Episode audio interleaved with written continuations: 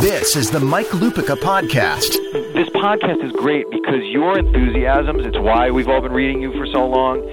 This is a great vehicle for you to actually get to in a long form way explore those enthusiasms, sometimes with the perspective of an additional 10 or 20 years. Thanks for doing this today, pal. My pleasure. Thanks for having me. Thanks for having me. the fun of this is I just talk to guys that I want to talk to. That's what to me is such a blast about listening to your show. First of all, the first time I ever saw Bernie on television, I started to talk like him as I was watching him.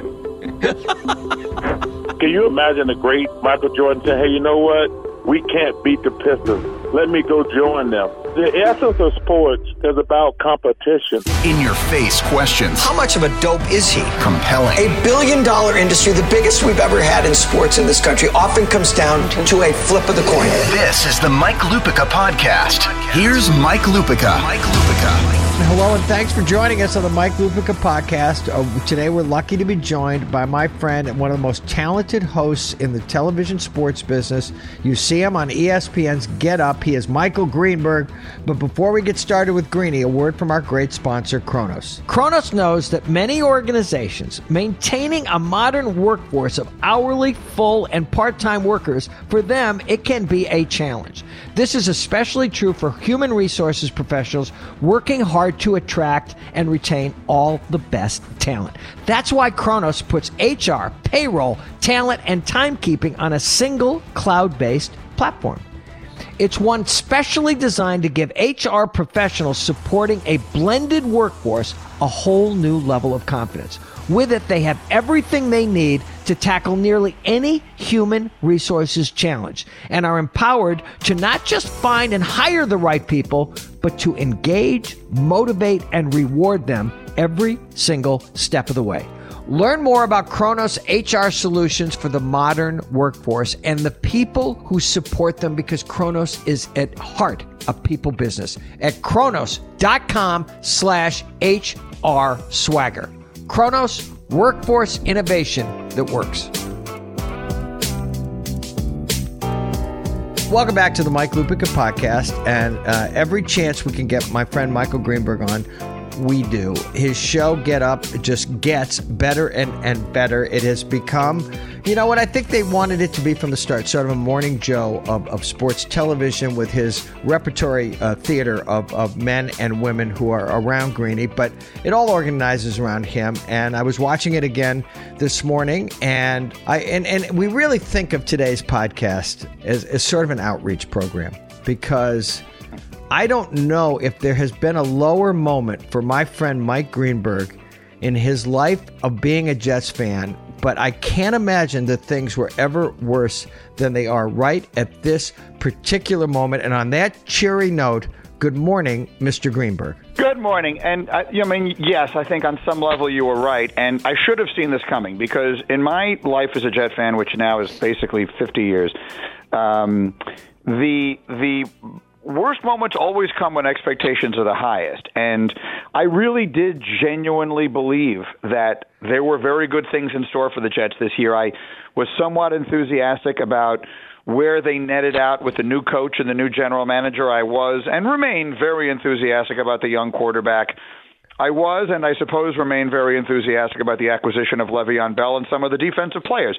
But of course, what happens is that before you even can blink, uh, the best defensive player they acquired is hurt, and the quarterback has mono.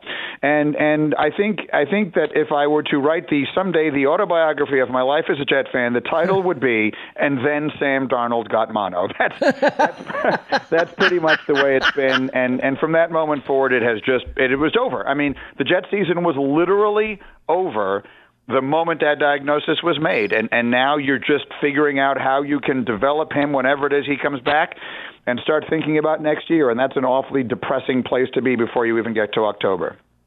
You know, it's funny. We were doing our sports reporters podcast with Mitch and Bob yesterday, and and Greeny, I have to tell you this. I'm you know I'm the parent of, of four grown children. My daughter's still in college, and I, I was never one of the ones making prom jokes about mono because not all of my children had it, but a mm-hmm. couple of them did. And and and it's it's like serious stuff when it happens to an adult, even if it's a young adult.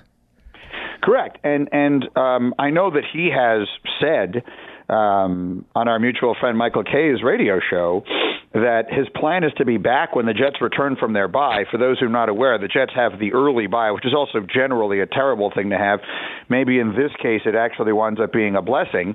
Um, but the the Jets have a bye this week, and then they play the Eagles, and he's talking about being back for that game. Now, look, I'd love for him to be, and maybe there are varying levels of mono, um, but as a general rule, you are 100% right in my experience. Mono is a serious thing that requires a, a lengthy period of being essentially flat on your back, and, and when you're a professional athlete, of course, then whenever it is that you're sort of up and have some of your energy back, I have to assume you have to start working yourself back into shape.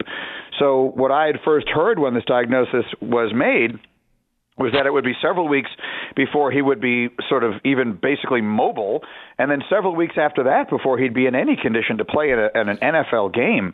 So that was my expectation. If he does come back a lot sooner, and all of the doctors and, and he himself are perfectly fine with that, okay, well that's that's great news. Um, I, I, but I hope he doesn't rush it back because I, I am now firmly of the opinion the most important thing they can do this year is just develop him into being the quarterback I think he can become and start thinking about winning in 2020 because I think this season, when you look at the way the schedule lines up, is already hopelessly lost talking to my friend Mike Greenberg, and you know it's well documented. He's my favorite person um, at ESPN. Greeny, I I was slow taking a look at the Jet schedule. I know that you, as soon as it comes out, you're, you're all over it. But when I did, I was horrified. And so you still had it was like a, it was like you know the remake of it, okay? And and but you still had high hopes for your team after looking at their first 6 games. Yes. So for those who don't know, the first six games were Buffalo, Cleveland, New England, then the bye, then they get Philadelphia, Dallas, and New England again. And I have said repeatedly, because if you look at the way the schedule then breaks, that if the Jets were two and four, they had an excellent chance to make the playoffs. But and I, but another thing I said repeatedly, I, am sure I said it to you, was the Buffalo game, the opener, was critical, absolutely yes, yes, critical. yeah. You had to win that because then if you just find one other win out of Cleveland, and look, the Browns have turned out not to be nearly as good, at least to this point, as we thought they might be. The Patriots, that's not looking good, obviously. Eagles, Cowboys, just find one more win in that group, and then the schedule lightens up considerably. Losing the Buffalo game up 16 nothing at home and deep in the third quarter was devastating. I mean, it was a gut punch that they probably weren't going to be able to overcome anyway. For your quarterback to then be diagnosed with mono the following day was, you know, now all of a sudden it's it's it's a it's a it's a knockout punch, um, and that's what it became. But yes, I thought if they got to two and four because they have two games against the Dolphins who are tanking. Um, I wasn't expecting Buffalo to be as good as they've looked. I'm still not convinced they're going to be that good. Um, and and there were more games. I don't have it in front of me, but other games down the way that I thought the Jets had a chance to win. I thought they had a really good chance if they were two and four to get to nine and seven, and if everything worked out perfectly to get to ten and six. Um, you know, unfortunately, in that division, you're playing for second place every year, um, and and that will be the case until Tom Brady retires, which at this rate may not be for another ten years. Um, but I thought thought they had a chance, and and unfortunately they blew the Buffalo game, and it has been all downhill since. Greeny, when when when when you look at your team, okay, and and again, the, the Bills loss was devastating. Except I think the Bills are going to be better than people thought, not just because they're three and zero. Oh. And we could have a good laugh next Monday. I, I actually think with the injuries and Antonio Brown and everything, the Patriots might have some trouble in Buffalo on Sunday afternoon. And you know, as you know, the the, the Bills are now the champions of MetLife uh, Stadium, mm-hmm. and their quarter, their young quarterback looks he looks pretty good. Okay, and so as a Jets fan, let's just say the Bills are ascendant. Brady's not going anywhere. It's it's another it's another dark cloud hovering over you if the Bills are actually getting better. Yes, the, the, the darkest part of the cloud is that this was the year the Jets were sort of looking at. It's the second year with the franchise quarterback. They had all the money to spend in free agency. They spent it, I think, wisely. I mean, uh, uh injury aside, uh, C.J. Mosley is a terrific player. Le'Veon Bell is a terrific player. They got true superstars on both sides of the ball. Um, you know, this was sort of the year they were building towards. And what's going to happen now is let's see what the Dolphins are when they come out the other side of whatever this disgrace that they are currently going through is. Um, I think they're going to be record, relegated. I, I actually think they're going to be relegated to the second division in the Premier League. Um, yeah, I they, think they, they, should. They should be relegated to the XFL or, or some other lesser, the Canadian Football League. uh, tanking is a whole other discussion that we can have if you want to. It's a, to me, it's a disgrace, and in that sport, it's it's the worst because of the potential for these guys to get hurt and to genuinely have their careers ruined um, by by just being sacrificial lambs in in the pursuit of some distant goal. Um, but having said that the worst thing about tanking is that it works, and so the Dolphins will probably get to be good.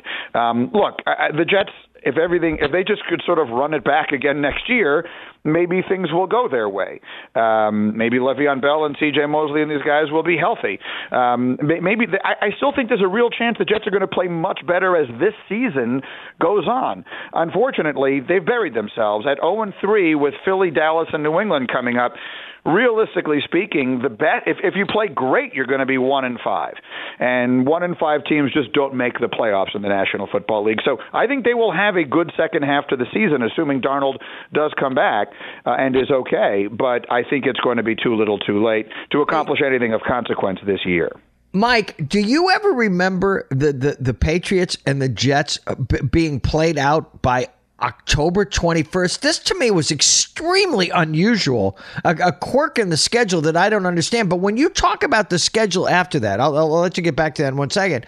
Yeah, after that game, they play the Jaguars, they play the Dolphins, they play the Giants, they play the Redskins, they play the Raiders, and they play the Bengals. So now, looking, having it in front of me now, I can see why you were incredibly devastated by the Bills' loss because you can create a scenario that they've beaten the Bills, and let's say Darnold does come back because the Eagles do not look like world beaters. They could have been where you wanted them to be after the second Patriots game, which is two and four. Correct, because uh, you just ran through it, and um, uh, you know you never know going into a season how good or bad any team is going to be, and injuries are the ultimate X factor in all of that. But that feels like a stretch where they could get insanely hot. They could, if if they were as good as I hoped they could be, then they could rattle off a bunch of wins. And as I said, if everything went right, nine and seven felt like a real possibility, and the outside chance at ten and six, which probably gets you in to the party. So that that that was to me that was the best case scenario. Um, but there's nothing, you know, the best case scenario every once in a while happens. Unfortunately, it just doesn't ever happen to the Jets. the best case scenario is very rarely on the menu as far as the Jets are concerned, and it does not appear that it's headed that way. And again, even if they rattle off a bunch of wins there, if they're one and five, or God help us all, zero oh and six, then even if they win five of those six games, they're still not going to make it into the playoffs, and that and that and they probably won't. Teams very rarely win five of six games unless they're New England. So, and look, there are a lot of really good teams in the AFC right now. I think Baltimore is the good. Kansas City is obviously great. Um, I think the Colts are really good. If, if they're Andrew Luck away from winning the Super Bowl, I, I most underrated coach in the business, Mike is Reich. Frank Reich is the, yep. Frank Reich is the most underrated coach I believe now, currently working in the National Football. You agree? I do, and you know what? He won over his team with a moment last year that I criticized him like crazy for. And, and for the fans listening to this conversation who may not remember, they were playing a game early in this, uh, relatively early in the season, but I want to say they were one and three or one and four at this time, and they found themselves deep in overtime. And he went for it on a fourth down rather than punting, when punting would have essentially assured a tie. Yep. And he said afterwards, "I'm not playing for a tie." He would rather lose the game trying to win it than than play for a tie. And he play he put himself and his team in a position where they were much likelier to lose than than win, and they wound up losing. And I went on the air and I went crazy the following day. And Dan Orlovsky disagreed with me, and he said he will win his team over for having made that decision. Now, I will never, ever agree with the notion that a tie is superior to a loss under any circumstances. But I do think that, that it has proven to be right, that he won that team over. They believe in him. And I love Jacoby Brissett. I think he's really good. Uh, but he's not Andrew Luck. If that team had Andrew Luck, I would pick them to win the AFC right now because top to bottom, they are really good. Mike Greenberg is our guest on the Mike Lupica podcast. More of our conversation with tortured Jets fan Greeny right after this from my bookie. At the end of a hard week, it's great to sit down, take some time off, and watch some football. So do the smart thing and go to mybookie.ag. No one gives you more ways to win than they do. MyBookie's got the fastest payouts and better lines than any other sports book. I wouldn't be telling you guys to bet with them if they weren't the best. MyBookie has all the latest lines in the NFL and college football. You can even continue to bet as the game goes on with in game live betting. If you're going to bet this football season, you have to bet with my bookie. And if you're the kind of guy that likes to bet a little and win a lot, try a parlay. If all your picks come through, you'll multiply your winnings. And no matter how you bet, the NFL season is the best time of year. And listen to this join now, and my bookie will double your first deposit. All you have to do is use the promo code MLUPICA to activate the offer. That's promo code MLUPICA. Visit mybookie.ag today. Use the promo code MLUPICA when setting up your account, and MyBookie will double your first deposit. MyBookie.ag. You play, you win, you get paid. Mike? Talking to Mike Greenberg on the Mike Lupica podcast, we are always happy to have him on. I don't want to go down the rabbit hole of, of tanking because I think you and I are in the same lane on tanking, but there is a model for it that everybody who has done it would like to be. And that is, and this will come up uh, on, on, on, on your show, okay? The Houston Astros. I wrote a column about them last week. In the same decade, Michael, this will never happen again in baseball a team lost 100 games three years in a row, and at the end of the same decade, they've now won 100 games three years in a row, and are, are will be the best team in baseball going into the playoffs. So if you have smart people and you know how to do it, you, you forget about trust the process in, this, in Philadelphia. They've never had the success that the Astros are having. The Astros have become the template for doing that in sports because they did it better than anybody has ever done it before. Right. Well, as I said before, the, the worst thing about tanking is that it works. Um, the, the, the champion of, of Major League Baseball, not for the, the Knicks, the Astros, not, the Cubs. Not for not for the Knicks, Mike. well, but the Knicks.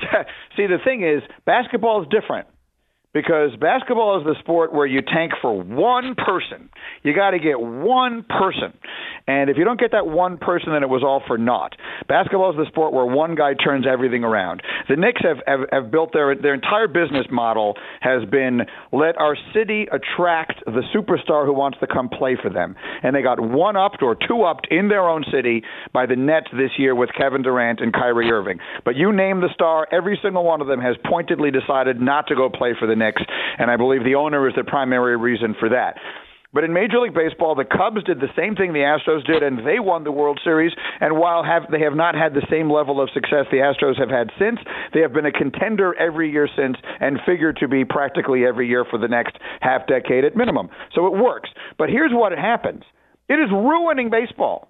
Mike, because one of the reasons the Astros have won have 100 games in three straight seasons is because they're feasting on teams that have thrown in the towel on purpose before the season began. There are four teams in the American League out of 15 that aren't trying to win. That's a quarter of the league not trying to win. And so the reason the Yankees have won as many games as they have, I saw, I, I believe that, that this year. Uh, did I see this correctly? Are the Indians versus the Tigers this year were 18 and one. Did I oh. see that right? Were the Yankees seventeen and two? So the Yankees the were. I didn't know about the Indians and the Tigers. The Yankees were seventeen and two against 17 the Orioles. Seventeen and two. So that's ruining the sport. People talk about what's going on in baseball and why they're in trouble. They have two major problems. One of them is the ball, which has turned every pop fly into a, a you know a, a Mike Lupica uh, you know a six iron directly into the left field seats, and and then the other is that the, the other is that there's so many teams, there's so many non games. These are not it's not entertaining. Well, who wants to go watch this? Uh, there are teams that are just tanking shamelessly and I think it is really hurting the sport. And if there's one team at a time doing it in football, it's not going to make a whole difference. Uh, and the Browns did it, and to some degree it seems to have worked. And now the Dolphins are doing it, and let's see if it works.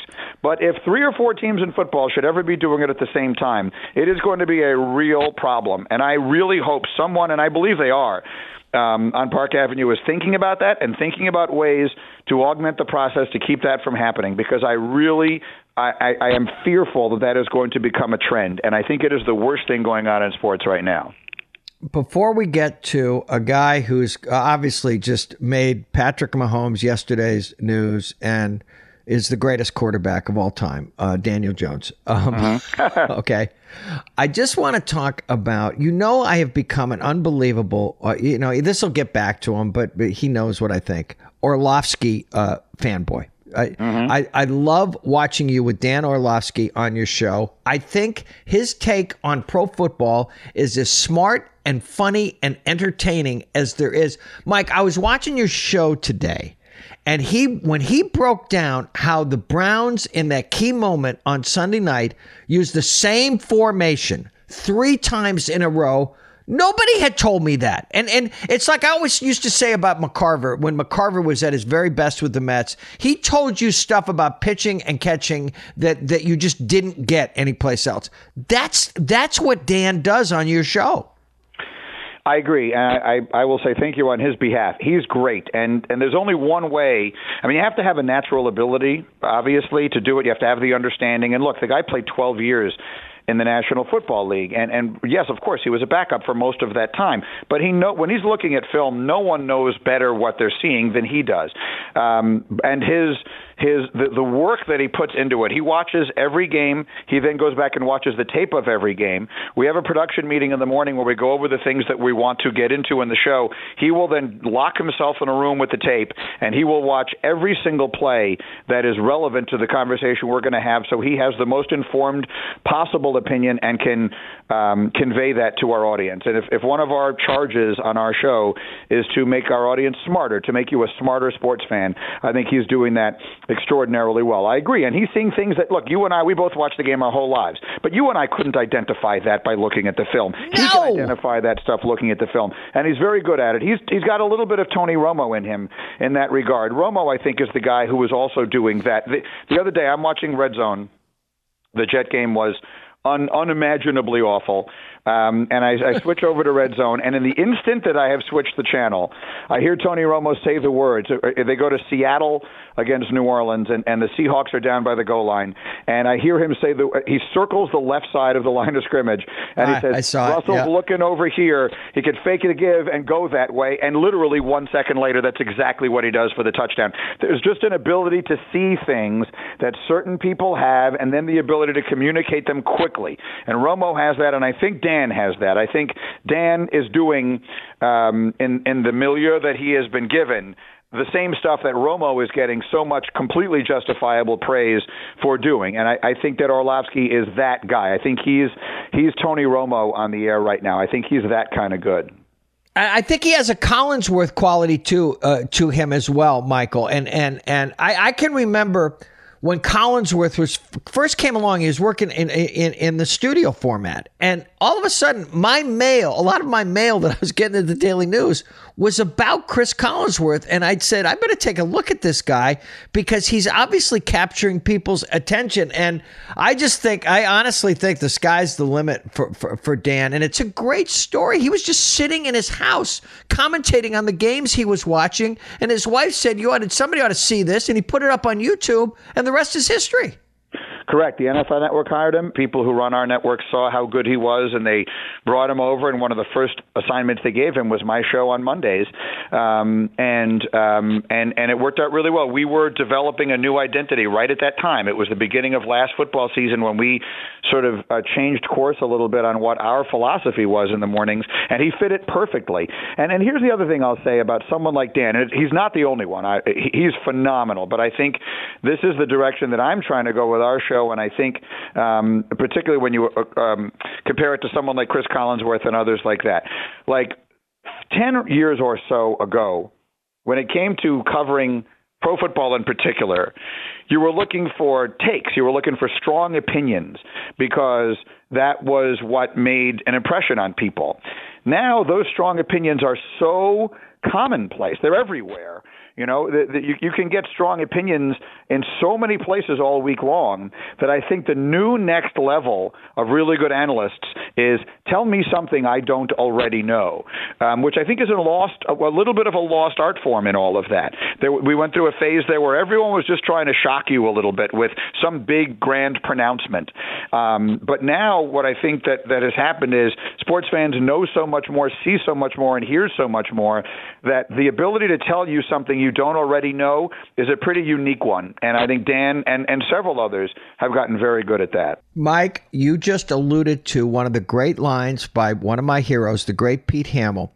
Pete used to say that the test of a good newspaper column was when, when the reader finished it, he said one of two things. I didn't know that, or I'd never thought of it that way before. And he said, ideally, they would do both. And that's that's the kind of work that Dan is is doing uh, primarily. I mean, I, I see him on, on on your show, and it's it's just terrific to watch because in addition to everything else, Greeny, he's a communicator. Yeah, He's very good, and he's a very good guy. You'd like him, and he's a Connecticut guy, and he's a very good golfer. So we should make that happen sometime soon. All right, let's talk about the greatest quarterback of all time. Um, I, I, you probably think it's a little premature after just one game. And and by the way, by the way, and nothing against what we saw from Daniel Jones because it was as stunning a debut, Greeny, as I can ever remember. Mm-hmm. Um, Todd Bowles, your former coach, did not exactly cover himself with glory glory with his defensive schemes in the second half against the Big Blue on Sunday. I think that's true. Um, here's what I will say about Daniel Jones. Um, I, I, like everyone, I'm fascinated by it and all of that. We had Pat McAfee on my show yesterday. We have him on Mondays. He's a very interesting person, and he told me a story off the air, and we're going to have him do it on the air at some point. We didn't have time for it yesterday, but he told me something I didn't know, but it's very public, so I'm not talking out of school. He he, he went through a period where he was arrested for something, uh, something I think public intoxication, something like that. He himself, Pat McAfee, and while he was a player and he said that he was humiliated, that everyone in the world came down on him, that the criticism was overwhelming, that everyone just, the world gave up on him, chewed him up, and spit him out. And he said that when I hit rock bottom, what happened was I was able to switch. I've got to a point where I just didn't even care anymore. It got to a point where I didn't even care what anybody was saying anymore because it just couldn't possibly get any worse. The criticism of the selection of Daniel Jones, and thus I suppose the criticism of Daniel Jones when he was drafted, was unlike anything I can ever remember. You tell me. I remember fans booing Donovan McNabb. I remember fans booing, let's just say, Kristaps Porzingis in a different sport. I don't remember the overwhelming volume of criticism from people in the industry, not fans, but I'm talking about people whose job it is to analyze this stuff, and not just hot take type of people, but people who are credible and knowledgeable.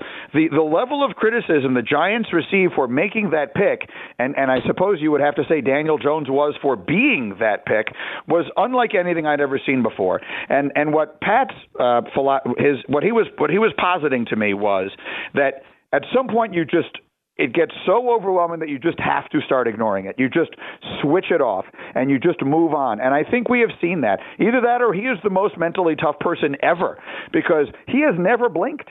He has been perfect in every opportunity he's had. Now, preseason is what it is. It, it is only as meaningful um, as you want to make it. But all he can do is go out there and do what he can in the preseason. You couldn't do it any better than he did it in the preseason. Then they put him in this game, and whether Todd Bowles is or isn't a good coach, and whether the Buccaneers are or aren't good, you can't ask him to do more than he did. So you really can't ask Daniel Jones to this point to have done any more than he has done.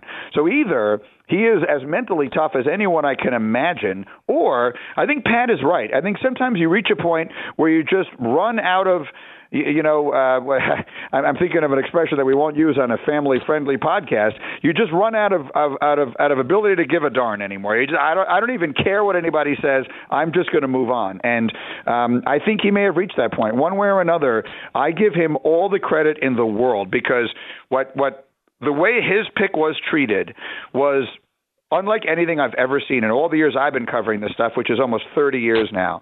And what he's done to this point, at least, has been absolutely extraordinary.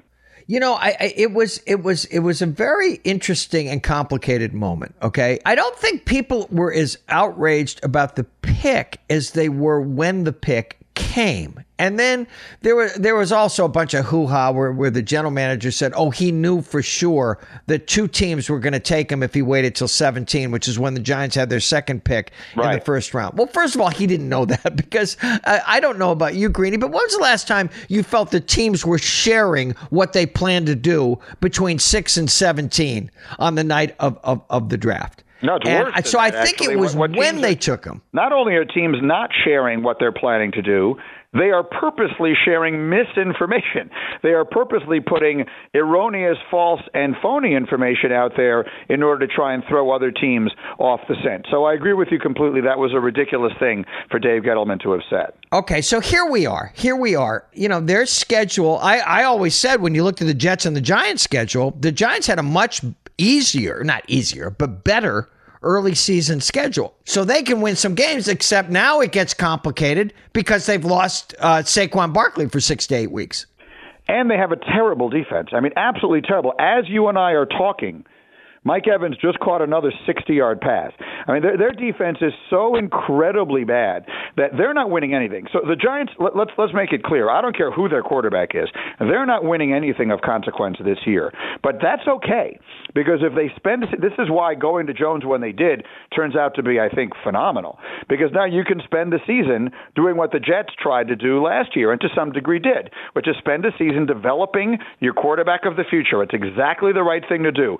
Play him as much as you reasonably can as a rookie so that next year he's ready to win and hopefully they can put a football team around him that is ready to win. With or without Saquon Barkley, that team isn't winning anything of consequence this year because in their own division, the Cowboys are much better than them and the Eagles, forget about their record, are also much better than them. So the Giants aren't winning anything this year no matter how good Daniel Jones is. But that's okay because they they, they have a lot they can accomplish anyway and I believe they will. Greeny, I don't think either one of us is surprised that Patrick Mahomes is simply building on what he did last year. I, you know, to me, he's the Steph Curry of, of the National Football League. He's got that kind of appeal, that kind of magic to him, that kind of talent. what else have you seen so far? Is is is if if Mahomes is obviously the headliner in the AFC? Um, has has Lamar Jackson surprised you? Because I'll tell you about Lamar Jackson. Anybody who knows me knows this. I, I wrote it at the time. I've been saying it ever since. I thought he was the steal of that draft. I love this kid. I never bought into the idea that they would have to switch positions. I thought he was going to be a streak of light in the NFL, and nothing he has done since he got on the field has surprised me. No, he's he's been really good, and I actually emerged from that loss against Kansas City more um, confident in him going forward rather than less. To me, however, the, the, the next best player in the AFC is is Deshaun Watson. And Deshaun Watson, the combination of whatever uh, role he plays in all of the hits that he takes, and the role that his coaches and coaching take in all the hits that he takes, to me, are the next biggest story because that is a kid who I think is spectacular. I mean, so good, it's ridiculous. If you're asking me who's the next best quarterback in the NFL after Patrick Mahomes, if healthy, it would be Watson. But he gets hit on every play. They were a little better this week, and maybe the acquisition of Laremy Tunsil will start to bear fruit here. Um, but if he doesn't get hit on every play, if he doesn't get knocked out, I think the Texans, because of him, are a legitimate a legitimate team. I think he's that kind of good. And look, there are a lot of really good quarterbacks in that conference. You have the old ones. Uh, Roethlisberger, unfortunately, is gone now, but you have Brady and you have Rivers, who have teams who I think are more than likely or more likely than not going to be contenders towards the end. And then you have all the young guns. You know, let's see what they can do. Uh, can Lamar Jackson make a real run this year? Can Baker Mayfield get it turned around in Cleveland off what's been a, a really rough start? Can Deshaun Watson stay healthy in Houston? Is Jacoby Brissett really that good in Indianapolis? And there are more. There's a bunch of good young quarterbacks. Minshew mania for crying out loud. Is Gardner Minshew for real? There are a lot of good young quarterback stories in the AFC, but to me, the best of them if he's healthy, is Deshaun Watson. But that is a very, very big if. Greeny, so much happened uh, in the NFL on, on, on Sunday. But, uh, you know, I, I urged people uh, in a parting shot on the Sports Reporters podcast to go look at the play Deshaun Watson um, had. It's going to be one of the plays of the year because I thought he was down. He disappeared. I think he's about to cross the line of scrimmage. He does a little schoolyard pass, and, and that's the play that wins the game for the, the Texans. We lose sight. You're absolutely right. We lose sight of how gifted this kid is and how he may have been on his way to an MVP in his rookie year until his knee exploded. I think he's great. And here's you, you, that play is a perfect example of what I'm talking about. The next level of great quarterbacks. People talk all the time about ability to run, make plays with your legs, all of that. The next level of great quarterbacks, which is to say starting now and I think going forward for the foreseeable future, are guys who the, you will never you will never be able to be a great quarterback if you cannot win from the pocket. But the next level of great quarterback is the guy who can win from the pocket, but then can also make that play. And there are a handful of guys now in the sport who can do it. Uh, Mahomes is obviously a guy who can do it, and Deshaun Watson is a guy who can do it. And look, there's nothing about Deshaun Watson that should take anyone by surprise. Deshaun Watson was as good a college quarterback as we've seen in forever. Uh, who does to Nick Saban's defense is what that kid did to them in back-to-back years in the championship game.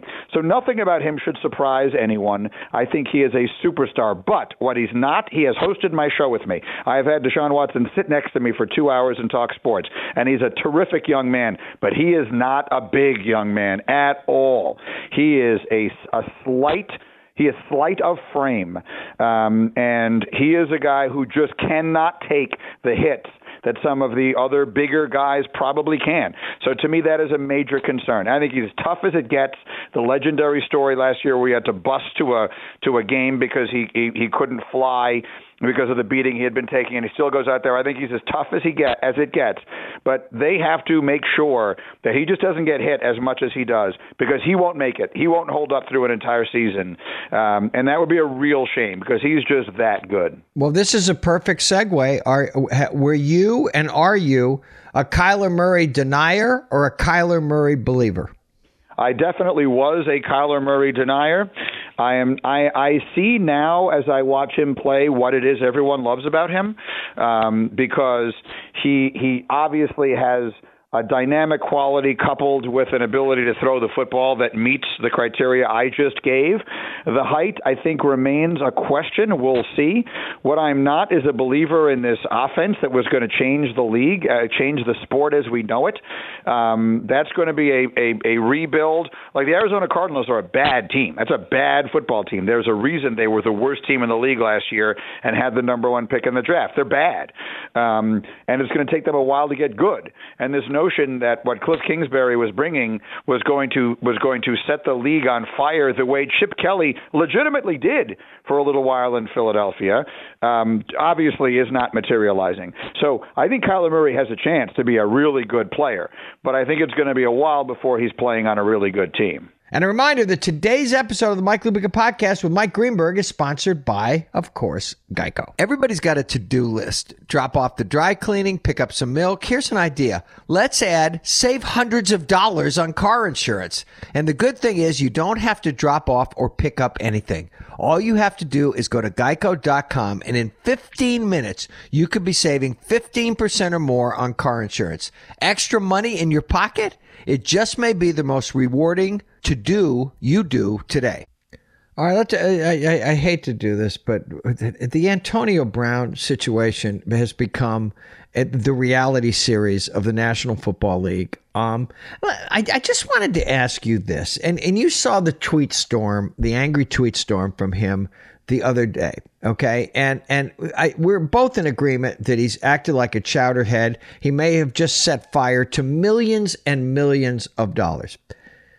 But Mike, was there in the midst of all that mess, was he making a, a valid point about his former quarterback and his former teammate Ben Roethlisberger, who has now gotten past all of his issues, okay, and and and has become this revered veteran presence.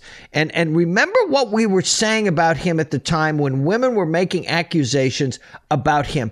Did Brown was there was there a valid point in there somewhere? There probably was, and um, the Ben Roethlisberger transgressions that we are talking about took place when we were living. I know it doesn't feel like that long a time ago, but it was a different world we were living in, um, in the way that things like that were viewed, which is to say, people were people found it despicable but it was not cause to just say we wash our hands of you and don't want you anymore. And I'm not making a value judgment right now on whether that was right or wrong. I, I believe that we have progressed, we have made progress in this area since that time. Um, but it was a different time. If the exact circumstances that Ben Roethlisberger had were to take place now, I think the reaction to it would be completely different. I think that the way the league dealt with it would be completely different. I think the way the organization he plays for dealt with it would be completely different. We live in a different world, even though it doesn't feel like it was that long ago. As far as Antonio Brown himself is concerned, however, here is my overriding feeling on all of this. The one thing that I think we can say with certainty, it is very dif- uh, dangerous to psychoanalyze people from a distance. I've never met Antonio Brown in my entire life. He has certainly exhibited any number of behaviors that would lead one to question whether he is a person who has some really significant problems um, that that need to be dealt with. But I can't say that with any certainty because I sit from a distance and I watch. But the one thing I think we can say with certainty is the one thing that has been 100% certain with him going back to the beginning of the summer is that he does not act like a person who wants to be a football player. He he does not act like being a football player is very high on his list of priorities. And if you want to be a professional football player, you and I both know that sport well enough to know that it has to be some it has to be first on your level of priority to be to deal with all the things, all of the physical pain that goes into being a pro football player you have that has to be your number one priority. That has to be something that you want desperately. And he has never once demonstrated over the several, last several months that what he really wants is to be a football player. That I feel like I can say with certainty. And that isn't his biggest problem, and it isn't the reason that I believe he will never play again. But that is the one thing that I think is clear, and I think it is the one consistency in the behavior that we have seen from him now going back to the, the moment he was traded to Oakland. Listen, you know the, the, the real deal with Antonio Brown, Greeny. Eh, the only thing that can permanently disqualify him from the National Football League if he starts kneeling during the national anthem. Don't you agree with that, Mike? Yes, I, I certainly understand the point that is made there, and, and I understand people's frustration with that circumstance. Um, and yes, that that that is the one. Colin Kaepernick remains the one player who was never given the opportunity to play. And look, the hypocrisy of that is is obvious, and and it has that that is a point that has been made eloquently by so many um, that that that I think it it. Um, I, I think it almost speaks for itself. I, what, what fascinates me is where the line on that is drawn, which is to say, um, if Colin Kaepernick were, are there any circumstances under which Colin Kaepernick would ever have gotten another? Any team would have signed Colin Kaepernick, and you know, I think that the answer is probably no. And I understand people's disgust with that. Um, it is a it is a topic that I think when when the, the history of this period of time in sports is written, I think that will be one of the first chapters. Is the way that circumstance was handled. It is it has been um, it has been fascinating to watch, and I think it has not been, to say the very least, it has not been the finest hour of a lot of people who have been the decision makers involved.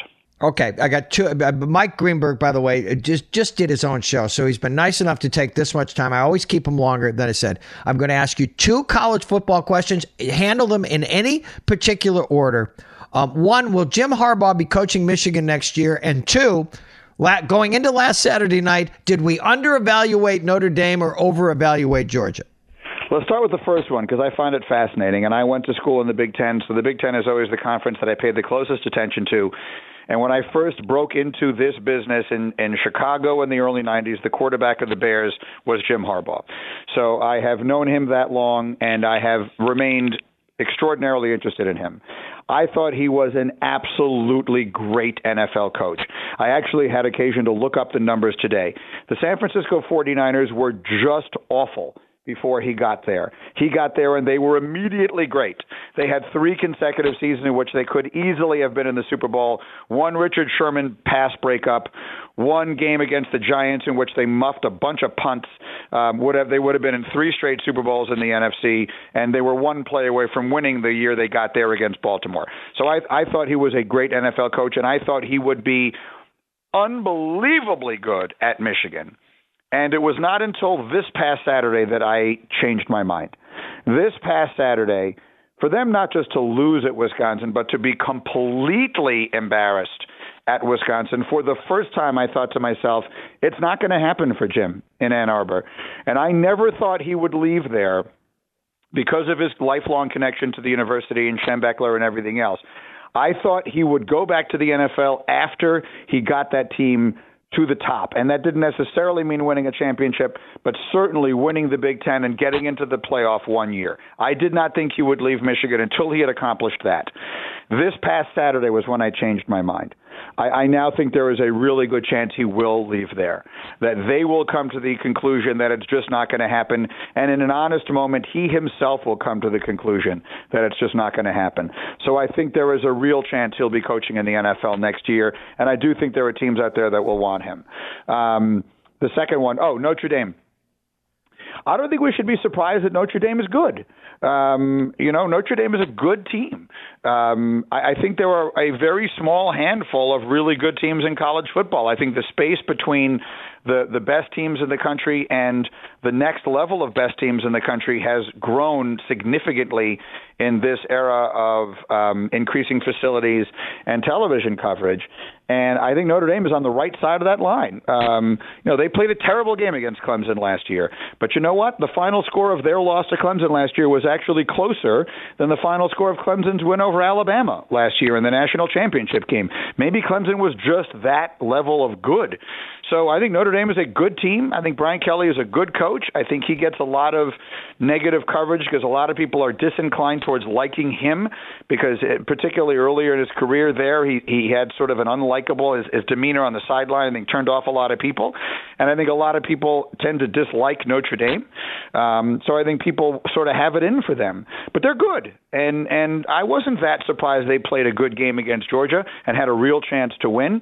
Um, I think they're done now, unfortunately for them and for their fans. I, I, I don't think they can recover, and that's where not being in a conference really hurts them. I think uh, Georgia could have recovered from losing that game and still made it to the playoff, and I do not think Notre Dame can. So that's where um, eh, the the not being in a conference part comes back to bite them. But I'm not. The answer to your question is I'm not that surprised that they played a good game against Georgia because I think they are good and better than people usually give them credit for.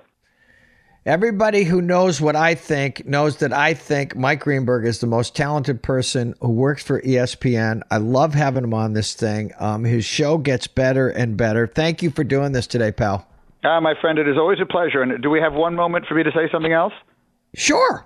So one of the first conversations, I, as anyone who listens to our this podcast knows, I also, um, not to date you, but I grew up reading your column, and you always wrote about your family and things like that and that was one of the reasons that I felt comfortable enough to talk about my family a lot on my old show Mike and Mike my new show doesn't really lend itself to that um, but one of the things that you wrote a lot about during uh, the course of time and you mentioned your kids briefly in this conversation was taking your kids off to college and how difficult that was each time. I remember you writing after you took one of the boys off to school that it never gets easier no matter how many times you do it. And I remember when Mike Golic's first child, uh, Mike Golic Jr., who now hosts the show with him, went off to college the first time. The two of you talked about it on the air on Mike and Mike, and I just sat there.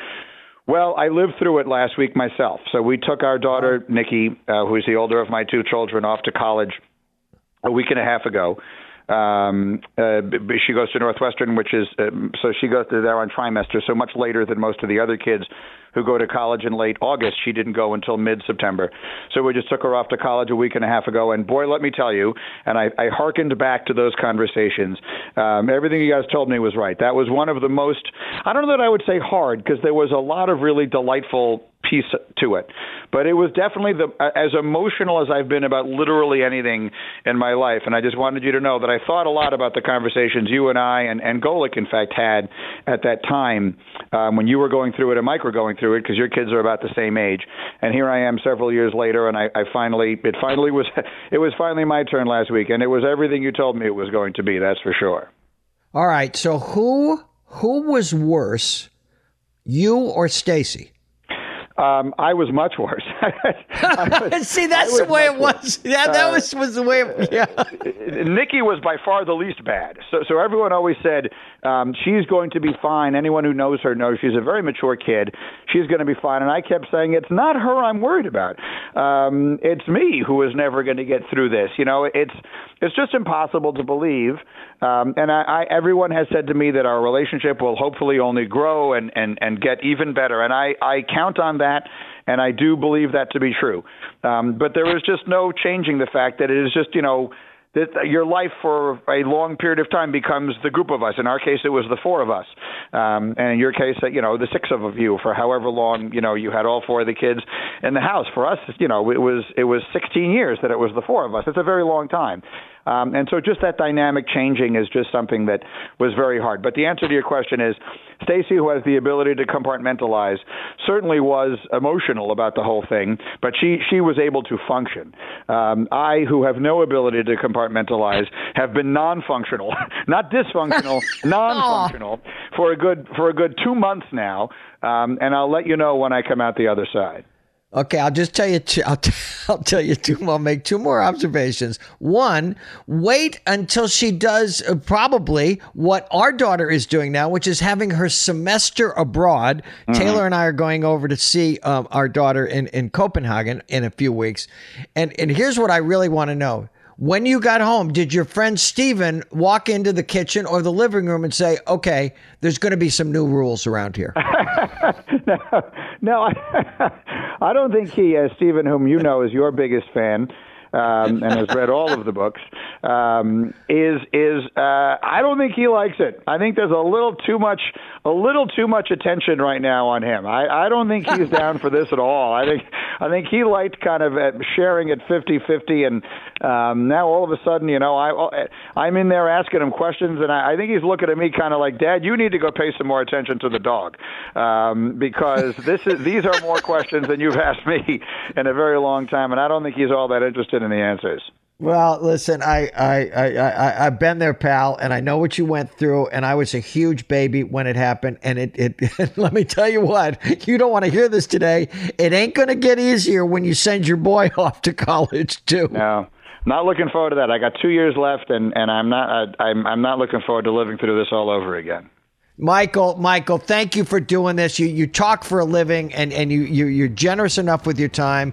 I promise not to bug you for a couple of months, but it, it's always big fun for me to have you on. Uh, you're never bugging me at all. It is my pleasure. Good to talk to you, and hopefully we'll do it next time under more pleasant circumstances when I'm not still reeling from taking my daughter to college and my quarterback doesn't have mononucleosis. my my pal Mike Greenberg. Um, this is why I love doing this. It's why they moved us up to two times a week. Continue to download, subscribe, Spotify, Spitcher, Pandora, uh, Spitcher, Stitcher, uh, Pandora, Apple Podcast, wherever you get it. Leave comments. I'm sure you liked what he said. He probably didn't like what I said. And we will talk to you in a few days, everybody. The Mike Lupica podcast is produced and distributed by Compass Media Networks in conjunction with Hiltzik Creative. For iPhone users, go to the podcast app and search the Mike Lupica podcast. Click on the Mike Lupica podcast icon and subscribe. For non iPhone users, you can listen on Google Play Music, TuneIn, Stitcher, or your preferred podcast platform.